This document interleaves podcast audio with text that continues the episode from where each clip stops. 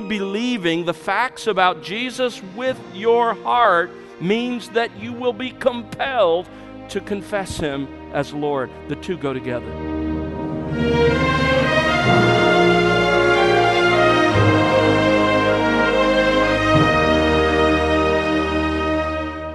Welcome to The Word Unleashed with Tom Pennington.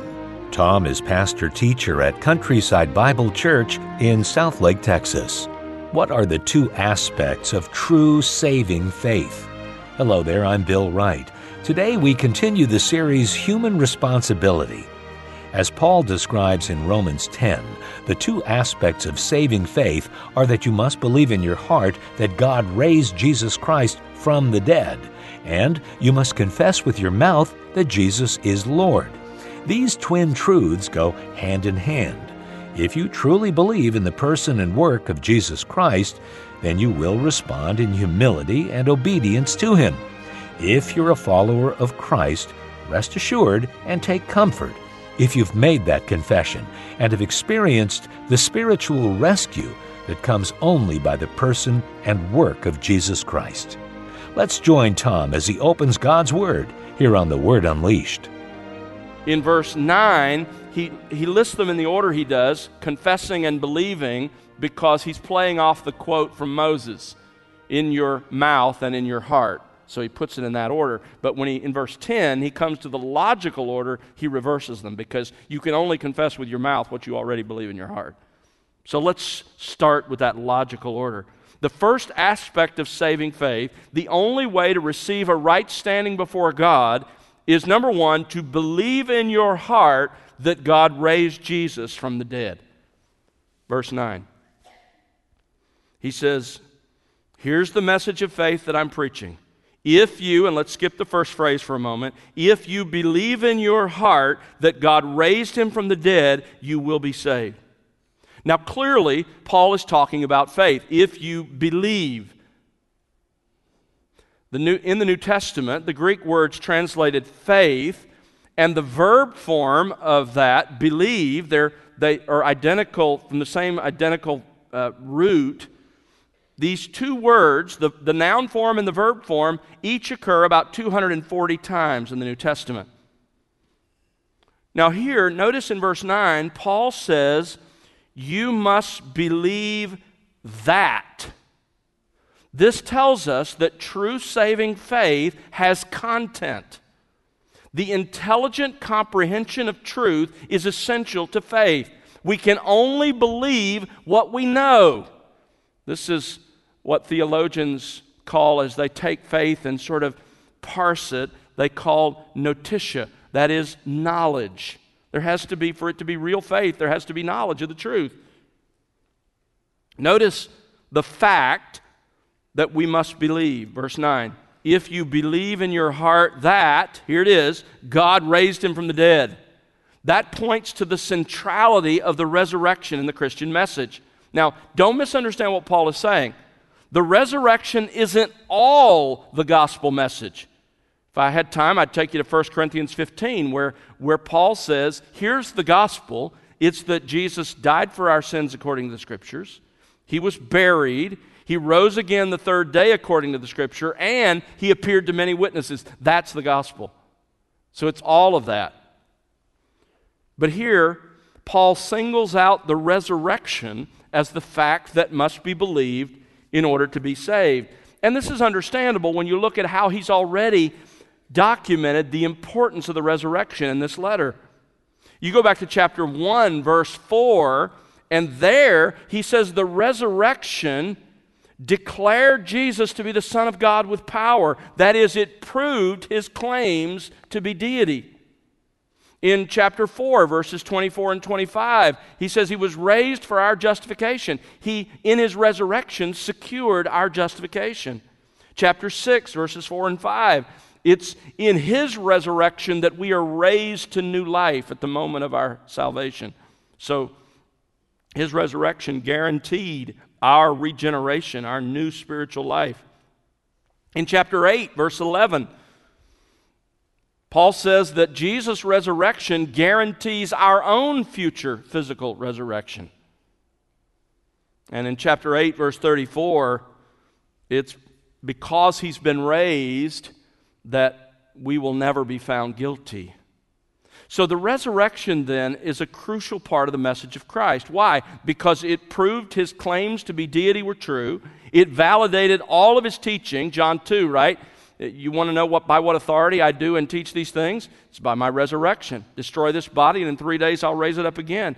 It proved in addition, the resurrection did that God had fully accepted Jesus' death in the place of the believing sinner. So then understand when Paul says we must believe in the resurrection, that is simply shorthand. It is shorthand for Jesus' claims to be the Son of God, the Son of Man, the Messiah, and his work his saving work on the cross, his death as a substitute for sinners, his burial, his resurrection. You must believe his claims and his saving work. But notice Paul adds, you must believe these things in your heart.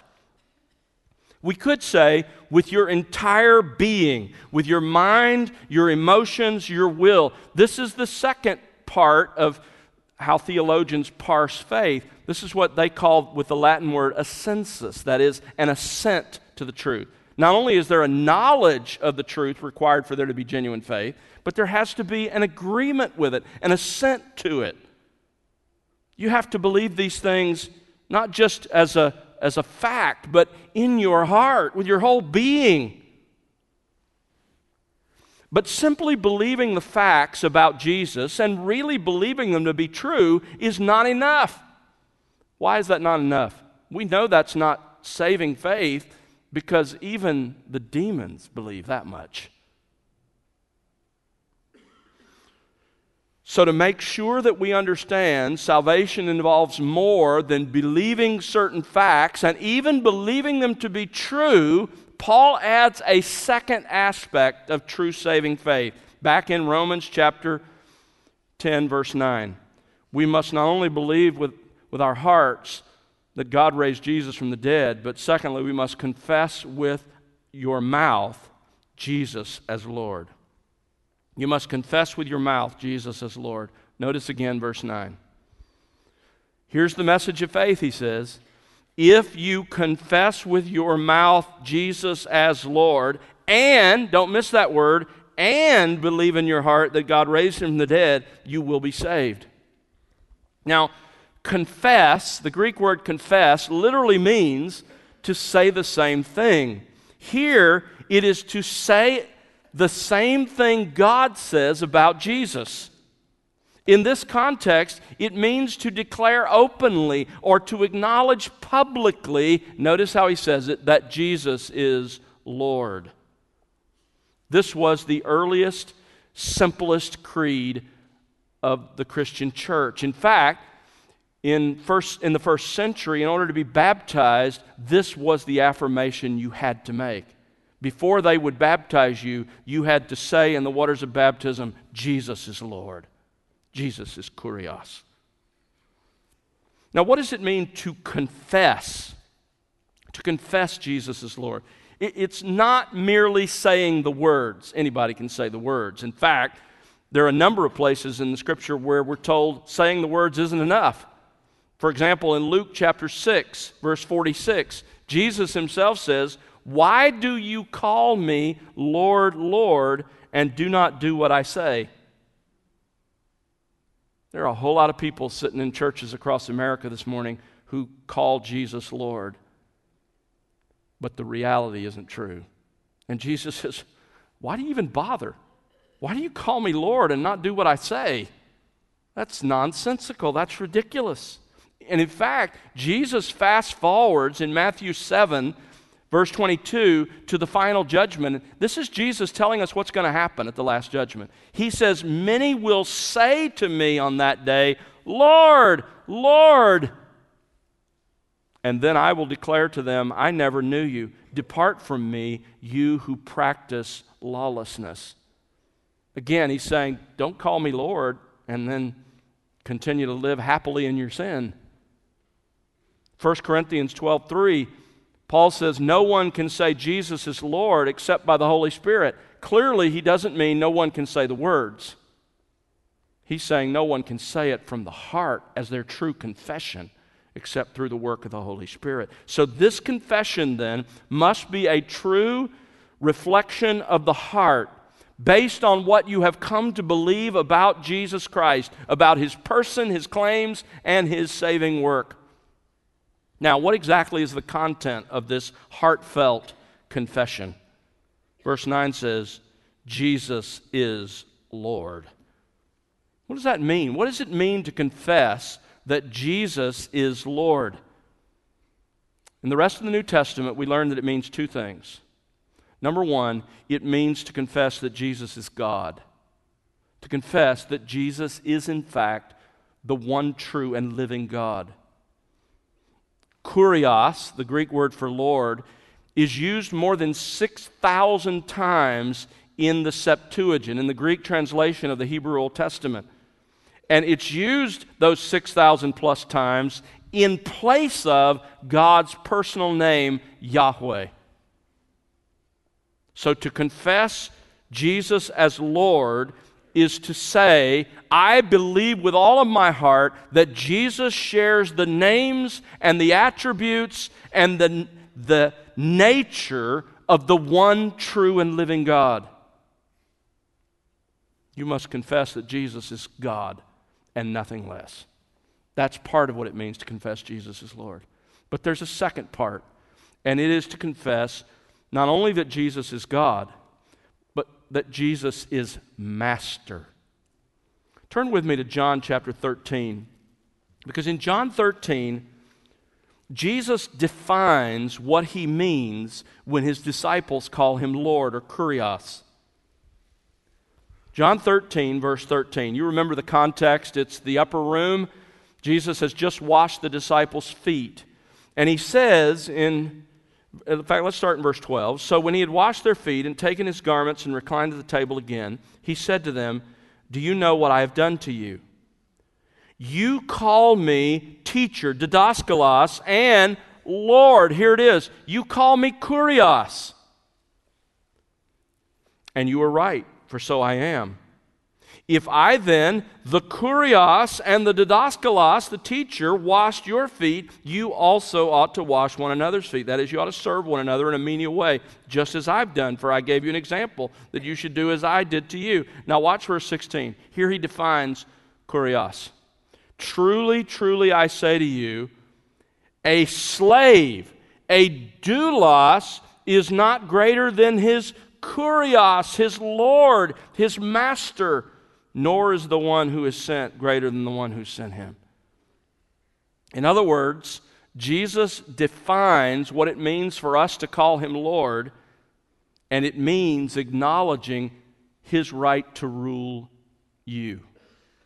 It's saying, when you say Jesus is Lord, you're saying, He is my rightful master, and I am His slave. I belong to Him. He alone deserves and receives my allegiance, my trust, my confidence, my obedience. This is, by the way, the third element that theologians give us with in parsing faith fiducia, trust in which you entrust yourself wholly and completely to Jesus Christ. He is my kurios.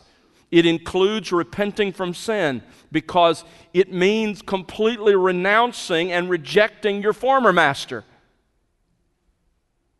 And it includes trusting in Christ alone for salvation and submitting your will to His. By the way, Philippians 2 tells us that eventually every intelligent being in the universe will acknowledge this at some level that Jesus is Lord. D.A. Carson writes of that passage, and I love this quote. And I want you to think of yourself as I read this. Every tongue will confess that Jesus is Lord. But it does not follow that every tongue will confess Jesus Christ is Lord out of happy submission. The text promises that Jesus has the last word, that he is utterly vindicated, that in the end no opposition against him will stand. There will not be universal salvation, there will be universal confession as to who He is. That means that either we repent and confess Him by faith as Lord now, or we will confess Him in shame and terror on the last day. But confess Him we will. End quote. So, the two aspects of the faith that truly saves, that gives you that righteousness based on faith, that gift of God's righteousness, that's really the righteousness of Jesus Christ earned by his perfect life. If you want that, if you want a right standing before God, then you must come in faith alone.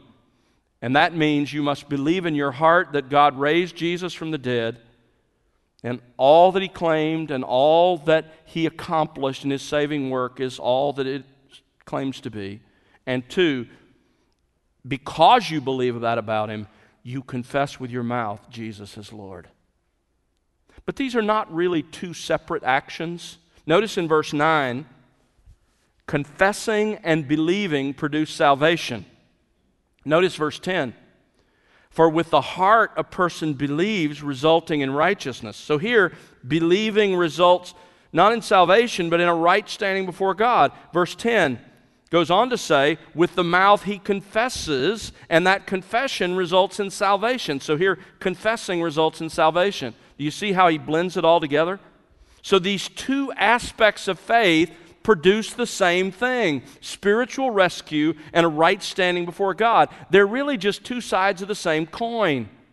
Truly believing the facts about Jesus with your heart means that you will confess him as Lord. Let me say that again. Truly believing the facts about Jesus with your heart means that you will be compelled to confess him as Lord. The two go together. Now, let me show you what this looks like. On the Sunday night of the resurrection, you remember Jesus appeared to 10 of his disciples. Judas is dead at this point, having hanged himself. And when he appears in the locked upper room on that, that Sunday night of the resurrection, Thomas wasn't there. It's only 10 were present. Fast forward eight days later, the following Sunday night, Jesus appeared to the disciples again. This time, Thomas was present. And I want you to see what happens. Look at John chapter 20, verse 26.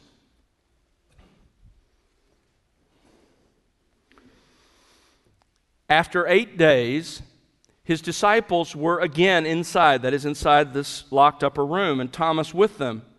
Jesus came, the doors having been shut and stood in their midst and said, Peace be with you. Then he said to Thomas, so now he's, he's going to take Thomas specifically on, who, who had doubted whether the others had really seen what they had seen. He said to Thomas, Reach here with your finger and see my hands, and reach here with your hand and put it into my side, and do not be unbelieving, but believing. Now, notice what faith looks like. Verse 28. Thomas answered and said to him, my Lord, my Kurios, and my God. My master, clearly he means something different here than God. My master and my God. Both are true. And verse 29, Jesus said to him, Because you have seen me, have you believed? Blessed are they who did not see. That's us, by the way. We didn't get the chance Thomas got, but we have not seen and believed. You see, what you have here with Thomas is an ultra high definition picture of what it means to confess with your mouth Jesus as Lord and believe in your heart that God raised him from the dead. This is saving faith. Now, if you're here this morning, let me talk to you if you have trusted in Christ, if you have believed the facts of the gospel, that Jesus is both the Son of God and fully man, that he was the Messiah promised in the Old Testament, that he lived a perfect life of obedience to God, perfect righteousness, that he died because of sin, that is, his death had to do with the breach of God's law, not his, but yours that he died literally as your substitute, that God credited to Jesus on the cross every sin you have ever or will ever commit, and for those dark hours, he treated Jesus like you deserve to be treated for committing those sins. That he was buried, that God truly raised him from the dead, and you have assented to the truthfulness of those facts. And if you have confessed him, to be your God and your master, if you've said with Thomas, My Lord and my God, then I have really good news for you. Verse 9 puts it very clearly you will be saved. He's talking eschatologically. He's talking about what happens when you stand before God. Not only are you saved today, but you will be saved in that great day of the judgment, you don't have to worry about being condemned. You will be saved. And verse 10 your faith has already resulted in a right standing before God, and your confession has resulted in your salvation and your spiritual rescue. And His resurrection has secured your justification, your new spiritual life, your physical resurrection in the future, and a guarantee from God that you will never be condemned. There is therefore now no condemnation for those who are in Christ Jesus. If He's your representative and He did all of that in your place, condemnation will never come to you. No guilty verdict, no punishment.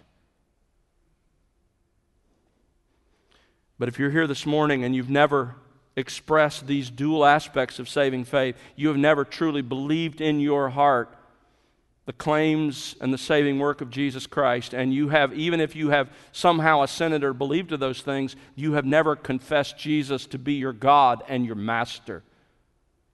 Then I have good news for you as well. It's in the promises of the next few verses in Romans. Go back to Romans chapter 10, verse 11. Here's the promise to you even today, if you will believe and confess, the scripture says, verse 11, whoever believes in him will not be disappointed. You'll never be put to shame in this life or when you stand before God.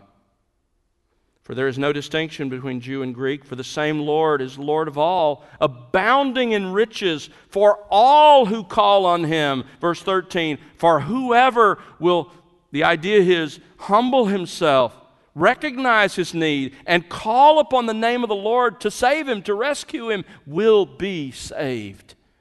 That's God's promise to you.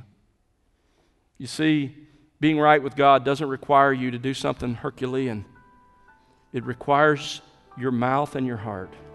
It requires in your heart to believe these things to be true, to assent to their truthfulness, to embrace them fully and then it means to confess Jesus as your God and your master. And if you will do that, then this righteousness becomes yours in a moment. My prayer is that would be true even today. Let's pray together.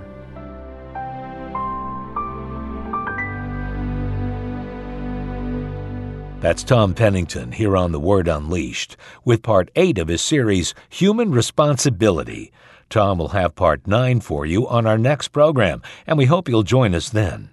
But, Tom, before we end our time today, would you share a closing thought with us? You know, Bill, Romans 10 is really a call to repent of our sins and to believe in Jesus Christ.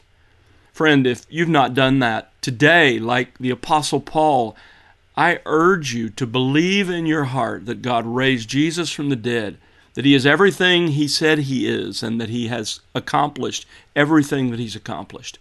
And to confess with your mouth that Jesus, the Messiah, is Lord. And the scripture says, You'll not be disappointed, you'll not be put to shame. For those of us who are already in Christ, this passage really serves as a, a wonderful reminder, an encouragement that we have been saved, rescued from the final day of judgment. And it it gives us confidence as we wait for the return of our Lord and Savior, Jesus Christ. Thanks, Tom. And friend, it's our prayer that you'll be enriched by the expository teaching of God's Word here on The Word Unleashed. We'd love to hear your story and how God is enriching you in your walk with Christ through this ministry. Write to us, won't you? Our address is listeners at thewordunleashed.org. Again, that's listeners at thewordunleashed.org. Or you can call us at 1 877 577 WORD. And remember to connect with us on social at The Word Unleashed. We also invite you to visit thewordunleashed.org, where you'll find other resources, including additional series from The Word Unleashed. That's thewordunleashed.org. The Word Unleashed is made possible because of the prayers and financial gifts of individuals just like you. Please consider partnering with us. You can find out how to do so by visiting thewordunleashed.org. Again, that's thewordunleashed.org. And now for Tom Pennington and the entire team, I'm Bill Wright. Thanks for listening to The Word Unleashed, exalting God's glory, explaining God's truth.